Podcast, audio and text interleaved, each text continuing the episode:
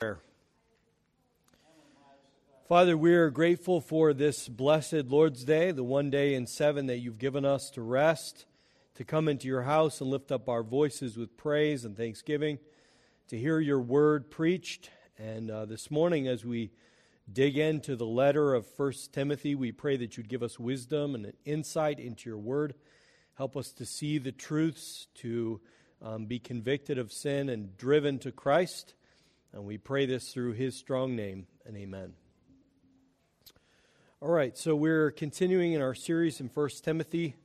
Um, Timothy is Paul's protege, his uh, apprentice, if you will, in the gospel ministry.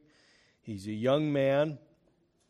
You know, the average um, life expectancy of a person in the first century is 37 years old. So um, you know, uh, Jesus lived quite a life, actually. And, you know, he died as a young man at 33 or 34.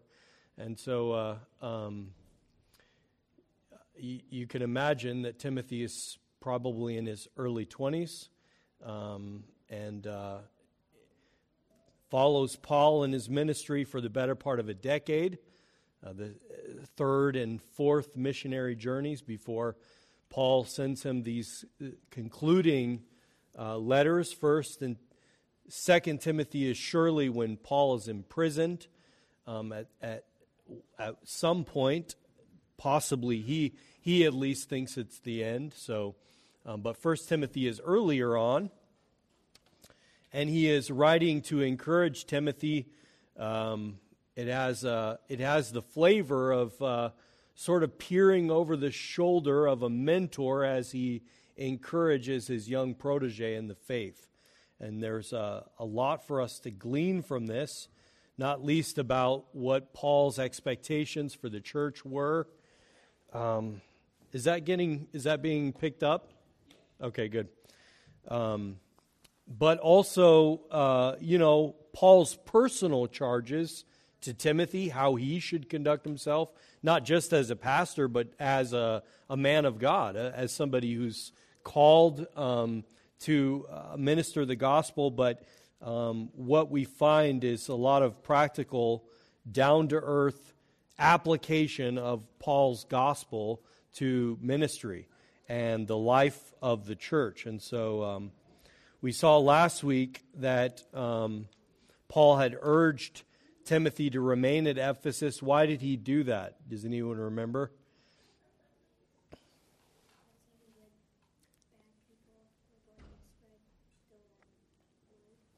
Right, he knew that false teachers that would come in, certain persons who would teach different doctrines, um, and and Paul told them that the result of true doctrine is what? How would you know if somebody's teaching false doctrine or something that it is in line with the truth. What's the best evidence of that? Right, he says in verse 5 the aim of our charge is love that issues from a pure heart and a good conscience and a sincere faith. But what, what is the false teaching known by?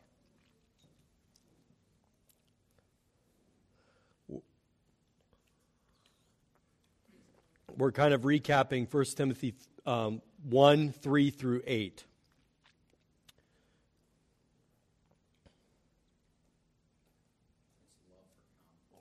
Yeah.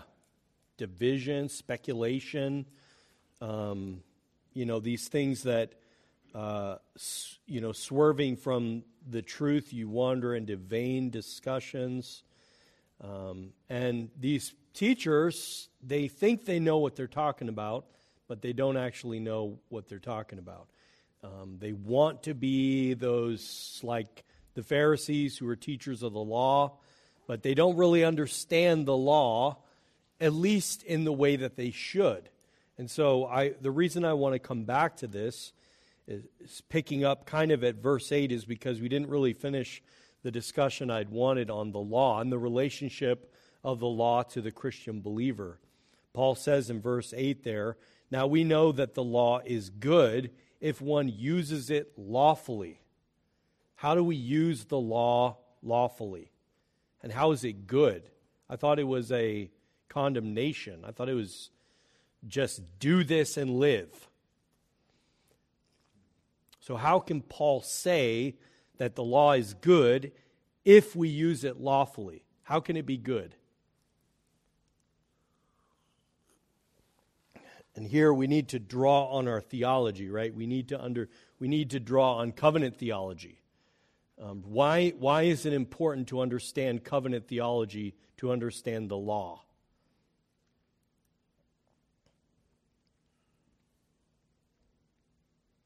Ken.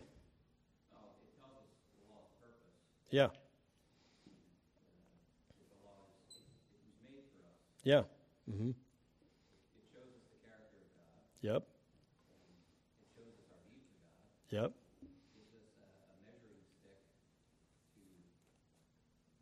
Yeah, yeah. Yeah, so it shows us the righteousness of God. We see the very character of God. We get it as a rule of life, how we are to live.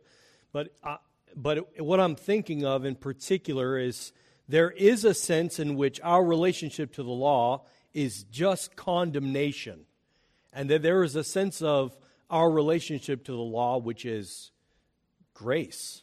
And um, its purpose is made known in um, and so those two relationships are what we would call two different covenants the covenant of works and the covenant of grace right we begin um, all of us outside of christ are under the covenant of works that is just do this and live if you fail to do it you receive the just condemnation of having failed to keep the law right? But is that our relationship to the law as Christians? No, right? We are now not under the covenant of works, but we are under the covenant of grace because Christ has fulfilled the covenant of works. Can somebody turn to Romans chapter 8? We're going to read a, a sizable portion of Romans chapter 8, beginning in verse 1.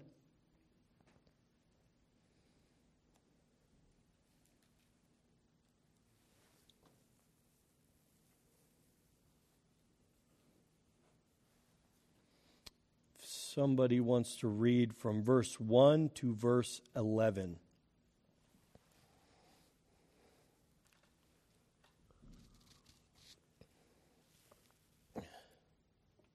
Don't be shy.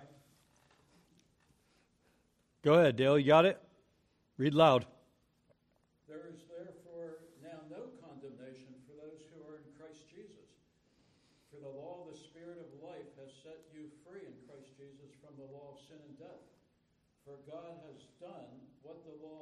By the flesh could not do, by sending his own Son in the likeness of sinful flesh, and for sin, he condemned sin in the flesh in order that the righteous requirement of the law might be fulfilled in us, who walk not according to the flesh, but according to the Spirit.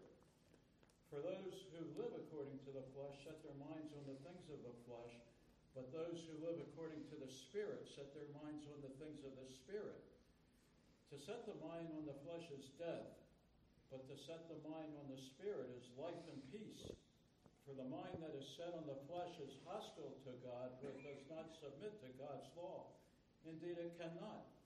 Those who are in the flesh cannot please God. You, however, are not in the flesh, but in the Spirit, if in fact the Spirit of God dwells in you. Anyone who does not have the Spirit of Christ does not belong to him. But if Christ is in you, although the body is dead because of sin, the spirit is life because of righteousness. If the spirit of him who raised Jesus from the dead dwells in you, he who raised Christ Jesus from the dead will also give life to your mortal bodies through his spirit who dwells in you. Amen. Paul begins there. There is therefore now no condemnation for those who are in Christ Jesus. So our relationship to the law is changed based on where you are. Are you in the first Adam, whose sin was a type, who led all of humanity into that sin? That's the covenant of works, right? We're all under that condemnation. But for those who by faith are united to Christ, there's now no condemnation. And he, he goes on to say that God has done what the law, weakened by the flesh, could not do. What was that? What did God do that the flesh could not do by itself? What's that? Forgive sin. Specifically, justified the unrighteous, right?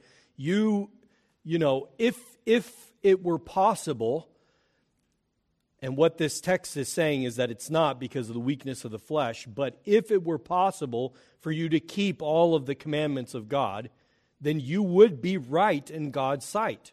You would be just. You would be righteous. But unfortunately, because of the weakness of the flesh, right, we're not able to do that.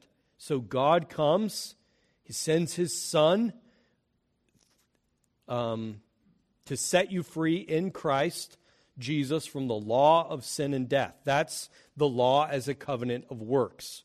We're freed from the covenant of works, right? We have no condemnation as it relates to the law. So when I come to the Ten Commandments and I read it, I don't have any condemnation that is over my head. I have been declared righteous in Christ Jesus because he fulfilled all those requirements that I could never fulfill given the weakness of my sinful flesh.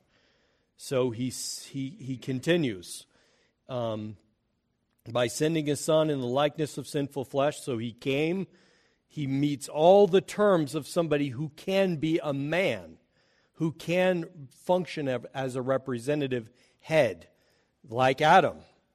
And he fulfills the law's requirements so that it might those righteous requirements might be fulfilled in us. That is, what Jesus did by obedience to the law is now imputed to you. And you have a new relationship to the law. Right? You're not under condemnation any longer. It's the same law, but now Paul calls it the law of the spirit of life. Right? It, doesn't lead to condemnation because the law is a bare statement of fact, right? But it doesn't, it doesn't include with it the power to accomplish that law, right? You need something else. Um, for us, that is the Spirit at work in us. Um, so Paul is, is he, he's setting these two things right next to each other. There's the law of sin and death. We would call that, as theologians, the covenant of works. There's the law of the spirit of life. They're not different, but our relationship to them is different, right? One functions as the way that you get righteousness, and the other one says you can't get righteousness on your own. The only way you can get righteousness is by being in the one who is righteous. So, those two relationships to the law are important. So, imagine that you don't understand that you don't understand the gospel, because that's what I've just articulated, and then you go and try to teach the law. Where are you going to go wrong? What's your teaching going to result in? Moralism, yeah. Right? I mean, because you, you've got prescriptions do this. How? How do I do it? Where does the power come from? How do I accomplish something that is just tells me do this and live? Well, you know, you can't. So this is what Paul is laboring to show. And the reason I wanted to go back is because it directly relates to the next section uh, that we're going to talk about today. But we have to understand the proper use of the law. And otherwise, if you don't understand the gospel, you're not going to get the law right. You're, you're going to miss it. You're going to turn it into one, a way for you to earn favor with God, which is just works righteousness, which we would just usually call legalism, right? It's a way for you to turn the good things of the law back into a law of sin and death, right? Because every time you fail, what where do you flee to? What what recourse do you have if you fail the law?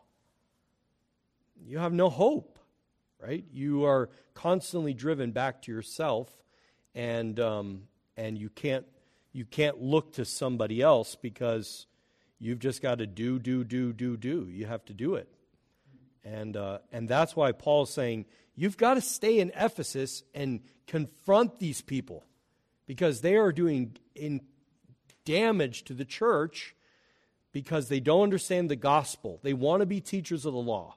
The law is good, right? How we've been, if you've been following the Hope Bible reading plan, we've been in Psalm 119 for a couple days.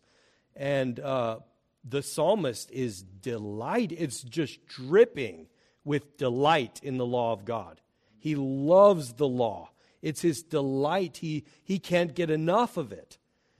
And that's the attitude we should have as Christians, right? Because no, no longer does it have that condemnation over us, but it's, it's by the Spirit the way that we conform our lives to who Christ is, to what he has done. And uh, yes, we fail, and we're driven back again to the only one who has accomplished it, the only one who has satisfied those righteous requirements, which was Christ Jesus. And so, uh, so it's important for Paul that um, Timothy understands the use of the law. Now, we, we mentioned last time that there were three uses of the law. So I've just articulated the, the, the, the use of the law as a rule of life. But what are the other two uses? Did you have a question? Yeah.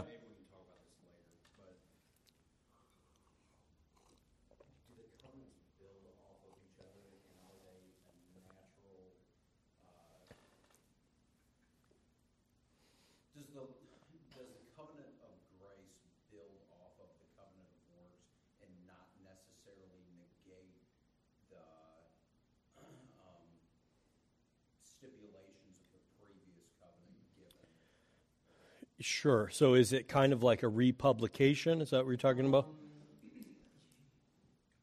yeah, yeah, kind of, but but but obviously it's.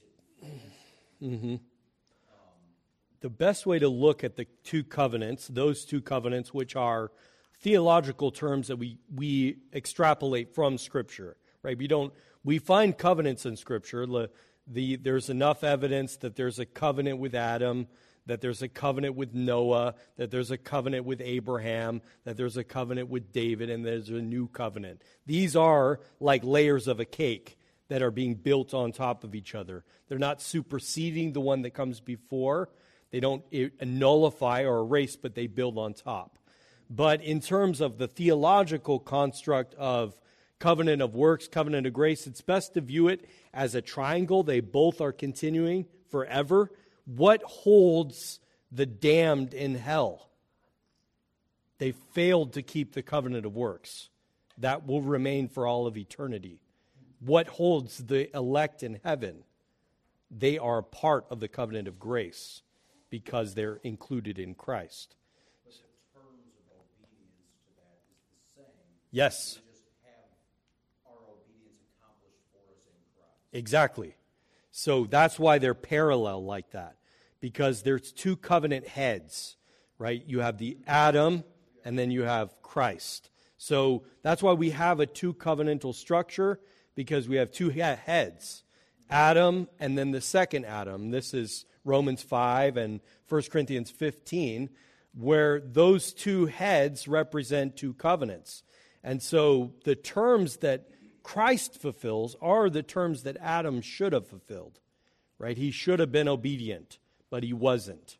And so we all inherited death. This is Paul's argument. Let's just turn there in Romans 5. This is good because I want to get this structure um, hammered in your head.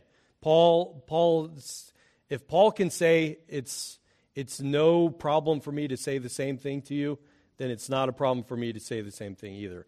This getting this structure is absolutely vital. So let's look at Romans 5, starting in verse 12. I'll read this. Therefore, just as sin came into the world through one man, and death through sin, so death spread to all men because all sinned. For sin indeed was in the world before the law was given, but sin is not counted where there is no law. Yet death reigned from Adam to Moses, even over those whose sinning was not like the transgression of Adam, who was a type of the one who was to come. But the free gift is not like the trespass. For if many died through one man's trespass, much more have the grace of God and the free gift by that grace of that one man, Jesus Christ, abounded for many. And the free gift is not like the result of one man's sin, for the judgment following one trespass brought condemnation. But the free gift following many trespasses brought justification. For if because of one man's trespass death reigned through that one man, much more will those who receive the abundance of grace and the free gift of righteousness reign in life through the one man, Jesus Christ. Therefore, as one trespass led to condemnation for all men, so one act of righteousness leads to justification and life for all men. For as by the one man's disobedience the many were made sinners, so by the one man's obedience the many will be made righteous. Now the law came in to increase the trespass, but where sin increased, grace abounded all the more, so that as sin reigned in death, grace also might reign through righteousness, leading to eternal life through Jesus Christ our Lord. Okay, so this is the two Adam structure uh, that f- frames our covenant of grace, our covenant of works, and covenant of grace. Adam is as a covenant head because he sinned. Everybody who descends from him also sinned. That's how death spread to all mankind right? So his sin was a type. Now Christ comes and he obeys. So the, the terms of the covenant of works, Christ obeys those. And his obedience leads to justification for all those who, for lack of a better term, are descended from him, right? Those that are included in him by faith. And that we call imputation, right? We receive his righteousness and his obedience. There's two parts to imputation there's his active obedience, that's his perfect life. He was he never disobeyed any of God's commands. He was positively righteous. And then his passive obedience, which is his death on the cross. And, and both of those things are imputed to us so that we are justified by the work of Christ as a new the covenant of grace. That's what we would call that. So the terminology is not in Scripture, but you can see it's very clearly outlined. And so um, understanding those two things, those two relationships, one, the law has not changed through all of that, right? It's one law. And that's because there's one God. And the law is just a manifestation of the character of God. So the law hasn't changed, but our relationship to it has. Now, under the covenant of grace, Christ is the one that fulfills the terms. And we, by faith, also have fulfilled the terms, but only by faith, not by our own actual obedience. Does that make sense? Yeah, right, exactly. Yeah.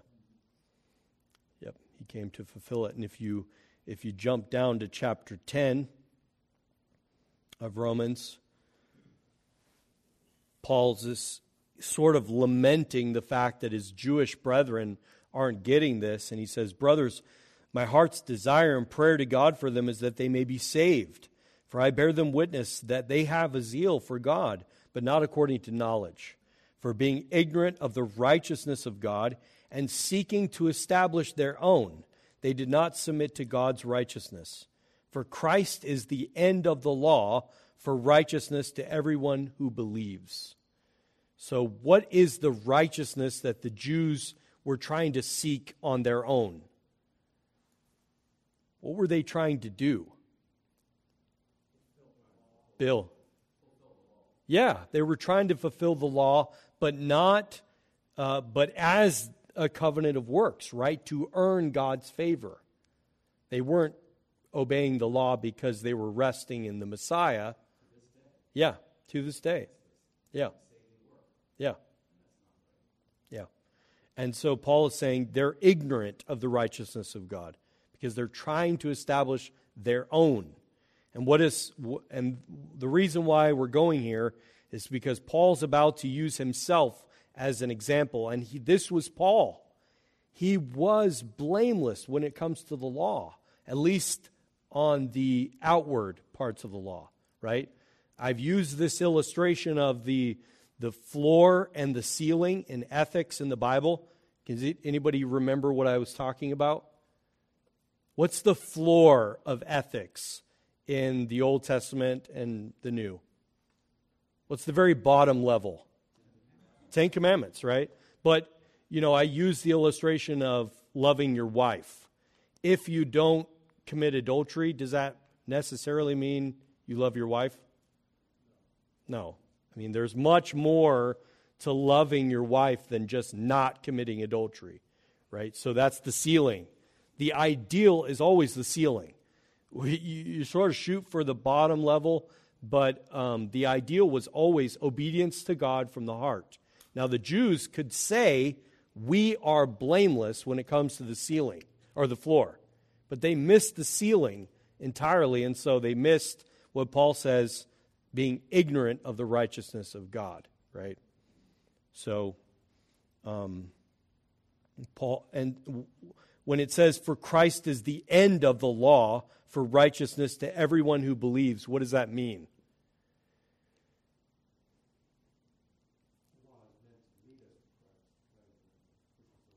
Yeah, yeah, yeah. So when you look at the law without Christ, what, what do you do? What do you focus on? Yeah. Do, do, do. It's sort of like bootstrap theology, right? You're, I can do this. I can, I can get better. I'll will myself into this. And, uh, and that, yeah, usually that's what happens. But you definitely miss Christ. You don't even, right? You don't even have a recourse to him because you're so focused on me doing this. But the, the word end in Greek is goal, right? This is the aim that we're shooting for. This is the purpose of the law. What is the purpose of the law? Christ. Christ is the purpose of the law. We are meant to be led to Him. We're meant to see that our righteousness comes from Him and that He is that end. It doesn't mean that the law ends like the end of a road, it means the purpose. The purpose of the law is Christ for righteousness, for everyone who believes. So that's the vital thing for us to see here. Fulfillment. Fulfillment, yeah. Now, I labor that point because it's, it's going to be a part of Paul's argument, and, um, and it's a big stumbling block in the Christian life, right? People really struggle with what is the Christian's relationship to the law? and we get off into legalism or we, we reject the law altogether, which is called antinomianism. We don't want to go on either ditch. The law is good if used lawfully. That's what Paul is saying. But if it's not, it's turned into just a huge stumbling block. And it really destroys Christians' lives, it destroys Christian communities because they, they're not centered on the gospel and they're looking at the law as a way for them to get righteousness. And it ends up just being devastating. But, but then Paul, in verse 9, goes on to describe a use of the law that's different than a rule of life. He says, understanding this, that the law is not laid down for the just, but for the lawless and disobedient, for the ungodly and sinners, for the unholy and profane and then he begins to sort of outline all of the latter table of the Ten Commandments honor your mother and father, don't murder. You know, so he says, those who strike their fathers and mothers, murderers, the sexually immoral, that's don't commit adultery. Um, men who practice homosexuality, that's also included in that.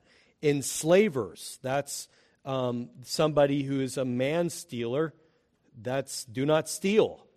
And liars, perjurers, those are those who bear false witness. And whatever else is contrary to sound doctrine in accordance with the gospel of glory of the blessed God with which I have been entrusted. Yeah.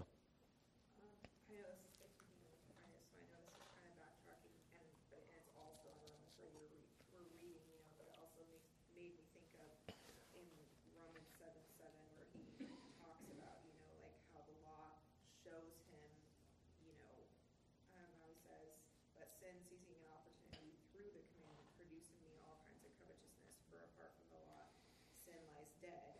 I was once alive apart from the law, but when the commandment came, sin came alive and I died. And, you know, he goes on and stuff and then goes down to, you know, talk about what the law does and stuff. But Yeah. It just made me think of that particular kind of scripture where it, um, the law shows you.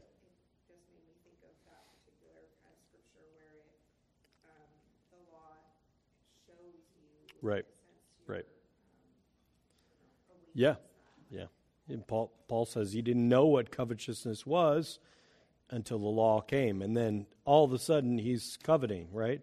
I mean, this is the kind of, uh, you know, you see this in your kids real, real easily. Don't touch the stove. What do they want to do? You know, immediately touch the stove. It's just natural for us to want to do that thing that is forbidden. And that's what Paul's calling the weakness of the flesh, right? And so the law shows us what is good and what is wrong. We learn the righteous character of God. Matt, do you have another question? Did you have another question? Oh, no, Okay. dispensationalism is so, like, doesn't make sense anymore. Yeah.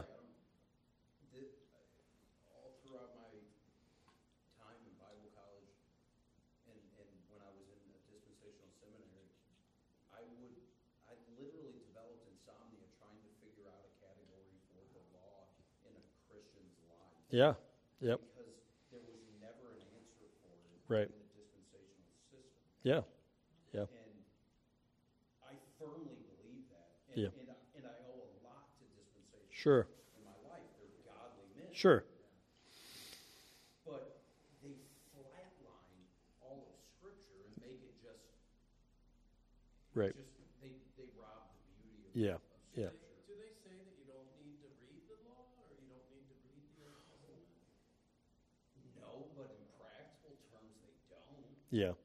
I mean, they would never s- agree to a statement like that, but, but I, I grew up and that's, this is the first like truly reformed church that I've been in, and there's obviously reasons for that. Um, but no, they don't really spend much time in the Old Yeah. Yeah. Yeah, it is it is a sad thing. I, I I personally think dispensationalism is a heresy, right? Because it wrongly divides the scriptures. What God has created as a unity. One story of God's redemption. It's not plan A and then whoops, plan B, and then somehow we're going to get back around and convoluted charts and all that. That's exactly how I grew up too. And, um, and I think it's, it does great damage to the sufficiency of Scripture, all of Scripture, and it, it really messes with the storyline of you really can't make sense of the Bible, right? The new is in the old concealed, Augustine said, and the old is um, revealed in the New Testament. So um, we gotta we gotta keep those things together.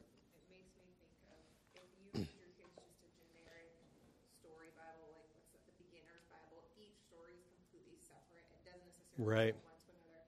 But if you read Sally Lloyd Jones, the Jesus Storybook Bible, I, I as a kid book because it like it's just amazing. Reading your kid the story and it takes every single aspect of the Old Testament and connects it to Jesus. And Right. I, just- I know that sounds so little, but even in a kid's Bible, Yeah. the differences are astounding of what Yeah. the separation is to what the connection to Christ Yeah. is.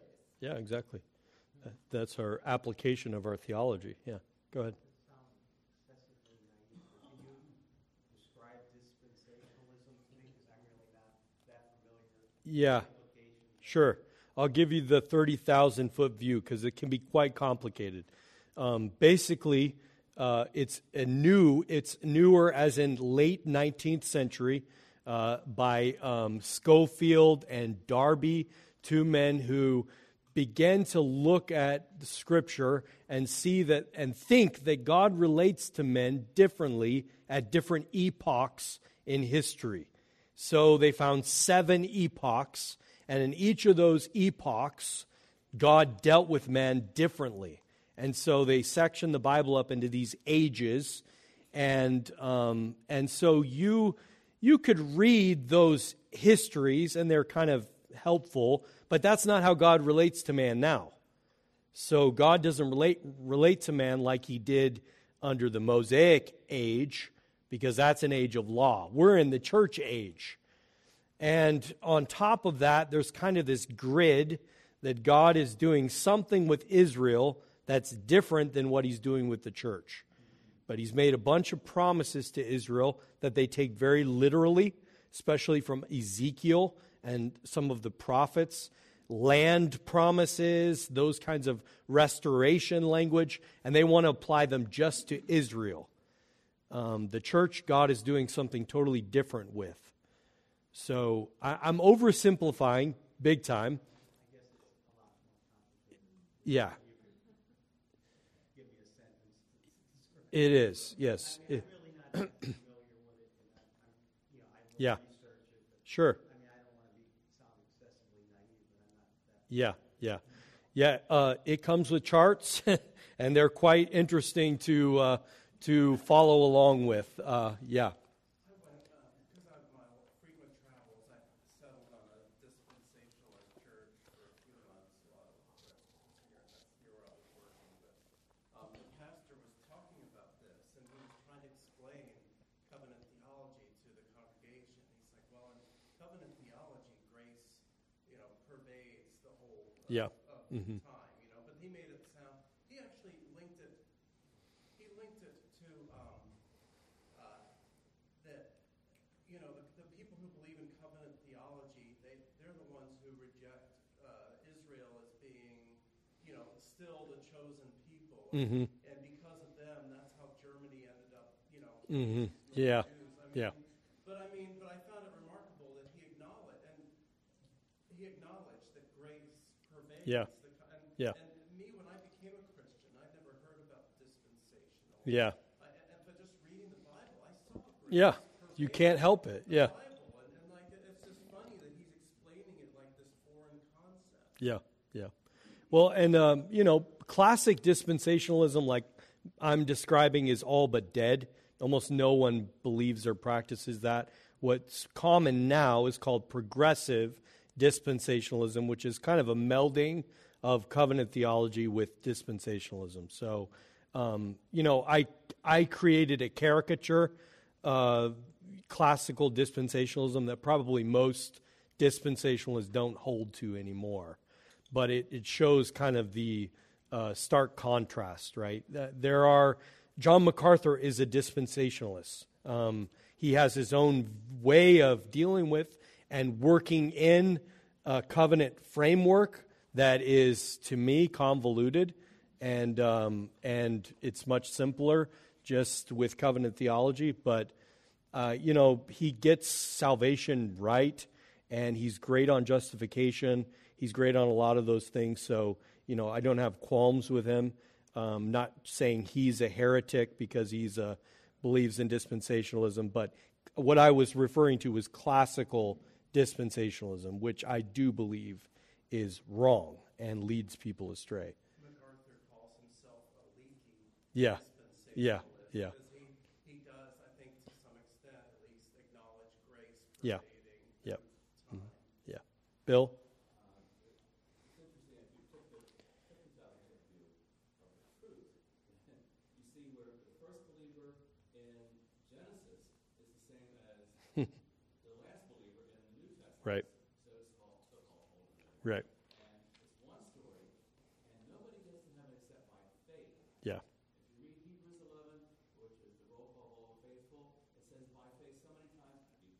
heaven? Yes. Why? By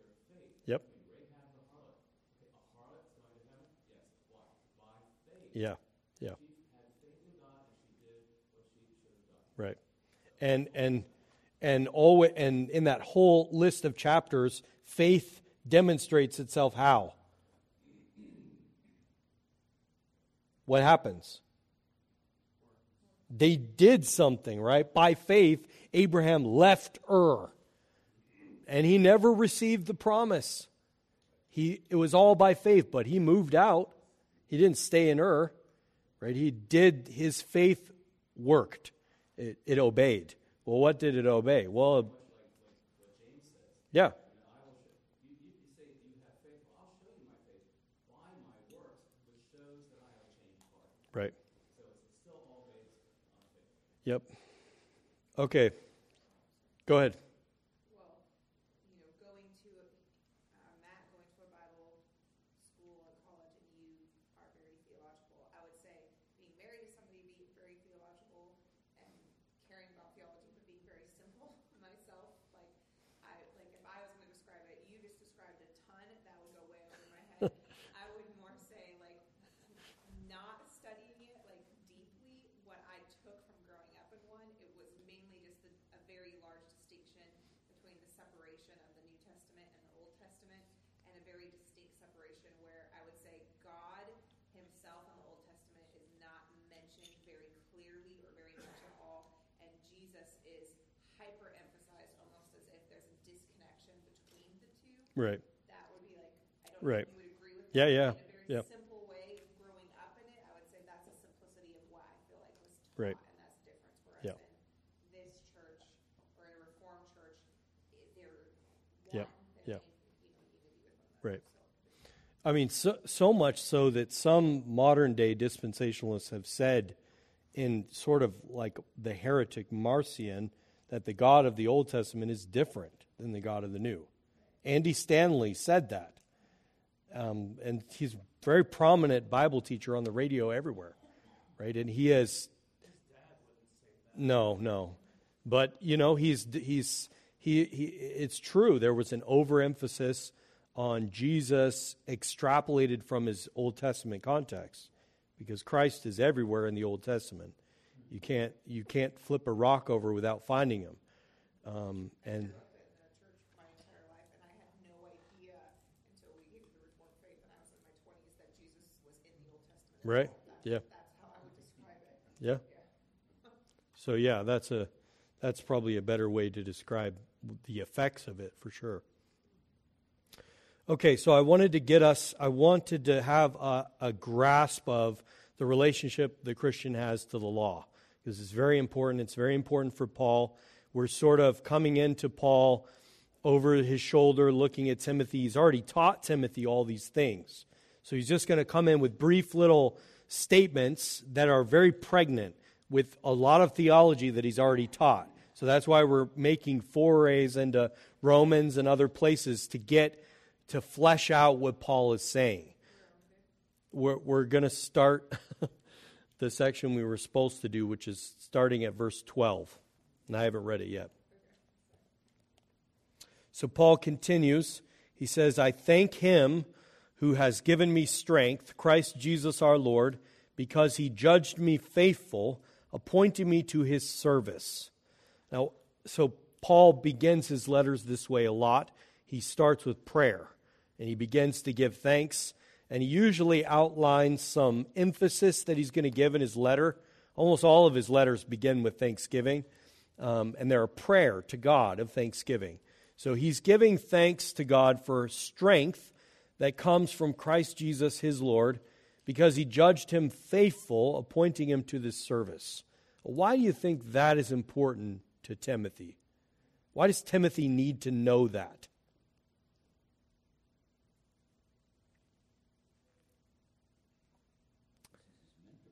If you don't get strength from Jesus, where do you get it? Yourself. How long does that last? Right. So, I mean, try to do ministry, try to love your wife, try to be a faithful Christian, you know, be a father, try to be good in your vocation, try to do any of those things on your own strength. You're not going to get very far.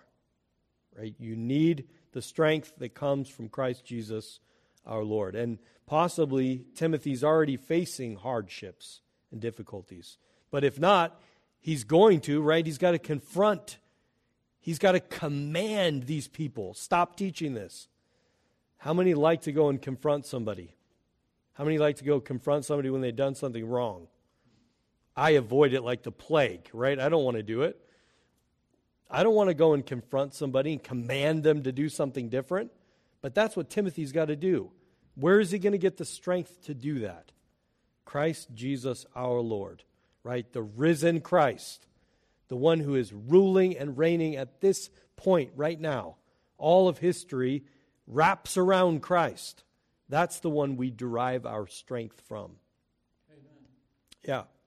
And so, uh, and then he encourages him also because God is the one who has appointed him to this task.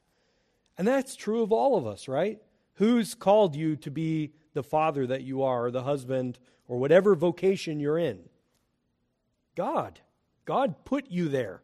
He appointed you into that place, right? There's no accidents in God's plan. I used to think this a lot. This was coming out of Arminianism, but it was like, oh shoot, I messed up. That's why I'm a landscaper because I didn't go to college and I didn't, you know, so I'm plan B, this is all that's left. No. But then I began to see the doctrine of vocation and recognize God has appointed me to this, to this wife and these children and this job. He's appointed me to that. And that, that's empowering, right? Because you recognize it's not a mistake that you're in there and that you can work on the strength that He gives you to accomplish the tasks He's given you, right? So it's empowering. And Paul wants Timothy to see that. Look, this is, I don't have the strength to do it, and I didn't choose this. God placed me here. And um, that's an encouragement for all of us. He says, Though formerly I was a blasphemer, persecutor, and insolent opponent, but I received mercy because I had acted ignorantly in unbelief. What's Paul talking about?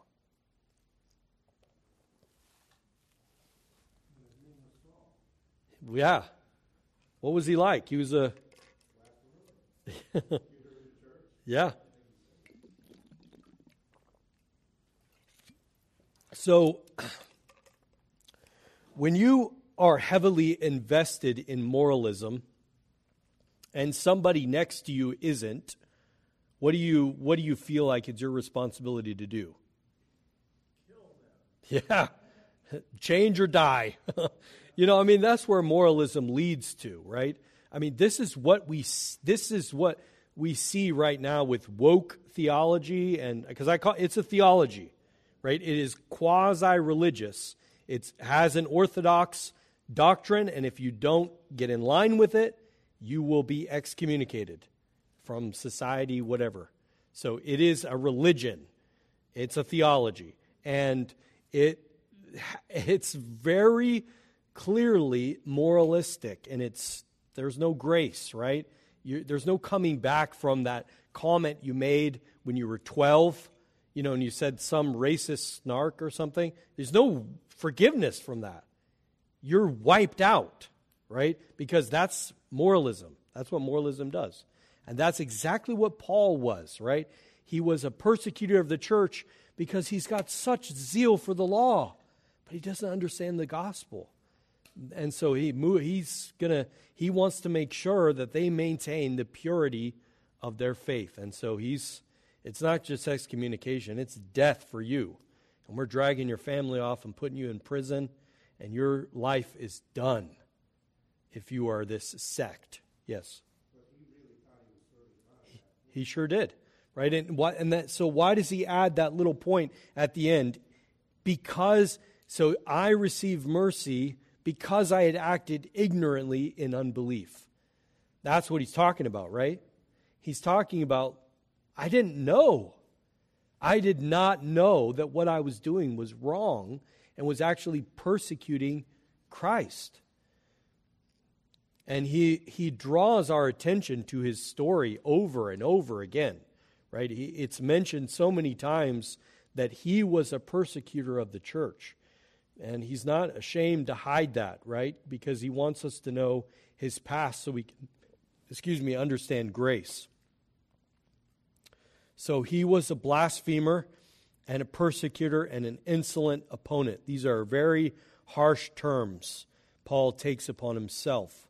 But he received mercy. What's, what is mercy? If you have mercy and grace, how would you distinguish between the two? Joy.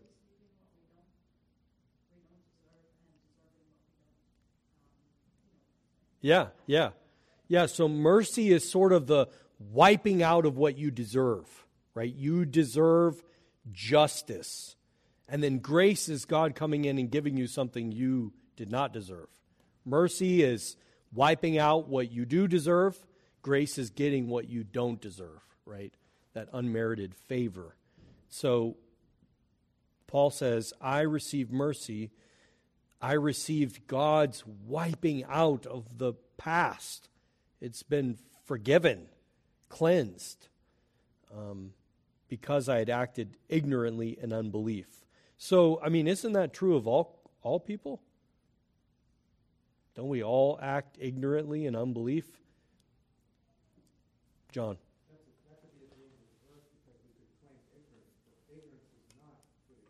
Exactly.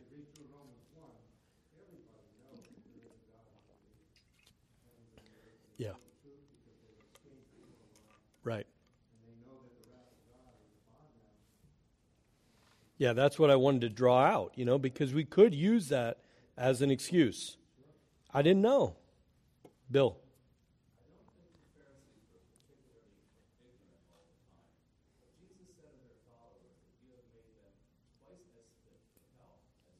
Right. Yeah, yeah. And this is why in the, yeah, yeah. And that's why Paul's like, you got to, ur- I'm urging you to command these people to stop teaching this because it's so destructive. So Paul continues, and the grace of our Lord overflowed for me with the faith and love that are in Christ Jesus. So mercy because he acted ignorantly, he received mercy. God wiped out what he deserved, what is God's justice. What he gets is the overflow of God's grace, washing away the filth of his being a blasphemer, a persecutor, an insolent opponent, with the faith and love that are in Christ Jesus. Right? And so, where, where do we receive grace? The end of verse 14. Where is grace? Where do we find it? In Christ Jesus, right? This is union with Christ language. This is why Paul this is why Calvin can say if you are not in Christ, if you're not united to Christ, you don't have any of his benefits. Right? Because in contradistinction to the Catholic teaching, Grace is tied to the sacramental system, right? The church dispenses grace almost as a substance. And so you can get grace by partaking in the sacraments, right? But that's not how grace works in the Bible, right? In the Bible, grace is always connected to a person, Jesus Christ. We receive grace because we're connected to him. The sacraments are signs and seals of that, right? They, they show us you are connected. You can taste it, you can smell it, you can, it's, it's tangible. Those are signs and seals of it, but they don't, they're not the grace. That's not the grace contained in a cup that you're getting some. Otherwise, I mean, we should have big goblets, right, and a big loaf of bread but they're signs and seals of realities that are true, but the grace is being connected to a person, Jesus Christ. You're in Christ. And so you have this overflow of grace and faith and love that are, that are found in Him. I'm going to stop there before we get to this trustworthy saying. Um, good conversation. Any questions? And we covered a lot of ground, a lot of good theology. Please stop me, Susan. Yep.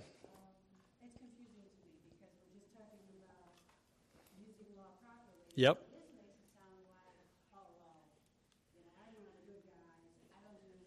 Right. Yeah. Yeah. So this is what I was trying to emphasize, and there's different uses of the law. One, one use of the law is to restrain evil, right? So you know, how do you know that homosexuality is wrong? I mean, love we love each other, we're committed, you know.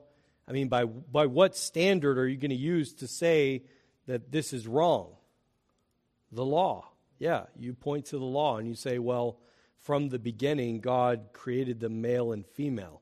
He instituted marriage as part of his creation, right? And so it's not, it's not as if it's even part of like some ceremonial aspect of the Mosaic law that might be done away with. It's not.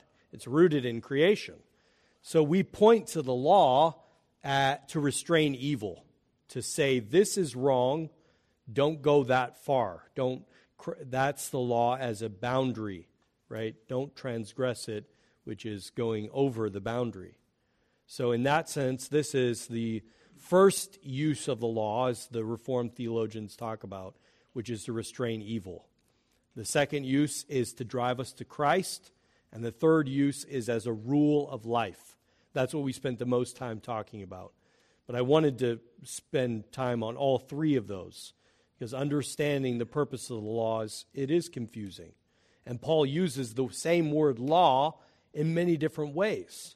When he's talking in Galatians, he's not talking about law in this sense at all. He's talking about law as a Jew with ceremonial uncleanliness and cleanliness. He's talking about those ethnic markers. So he uses law in Galatians totally differently. And so if we don't understand those, we're we're liable to get really confused. Yes? Does that understanding of the uses of the law necessarily give way to theonomy? Um, in my opinion, yes, but a qualified yes. Um, I would consider myself a lower T theonomy. I'm a Westminster Confession theonomist, and that the general equity of the law is always applicable. So our responsibility is not to take the case law of Israel and to try to apply it woodenly to our society, but to say, what does this case law teach? And how can we, what, what, what of the moral law is it an application of? And we talked about this last time with the, uh, the laws around swimming pools, right? Or putting a fence around a swimming pool. That's, that's an application of the sixth commandment, thou shalt not murder, right? Um, and so, in that sense, I'm a theonomist. I think that the law should be applied to our society.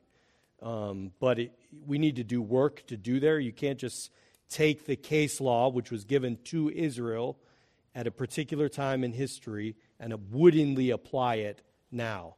But we can extrapolate out and say, what were the penal sanctions that God had? Well, adultery was a capital offense. Uh, yeah. And but there were other things that you did restitution for, right? That we don't. We put people in prison, and that's not a form of restitution, right? So you're in tax fraud, you're in there with somebody who murdered somebody, you know. So we don't have a just system because we don't go by biblical law. But so we should take biblical law, not apply it woodenly. That's what most people think of with theonomists but we should say, what is the application to today? What is the moral law that this law is trying to apply to an agrarian society, you know, in Israel? Um, and, uh, and then we should extrapolate out. So, Susan. Okay.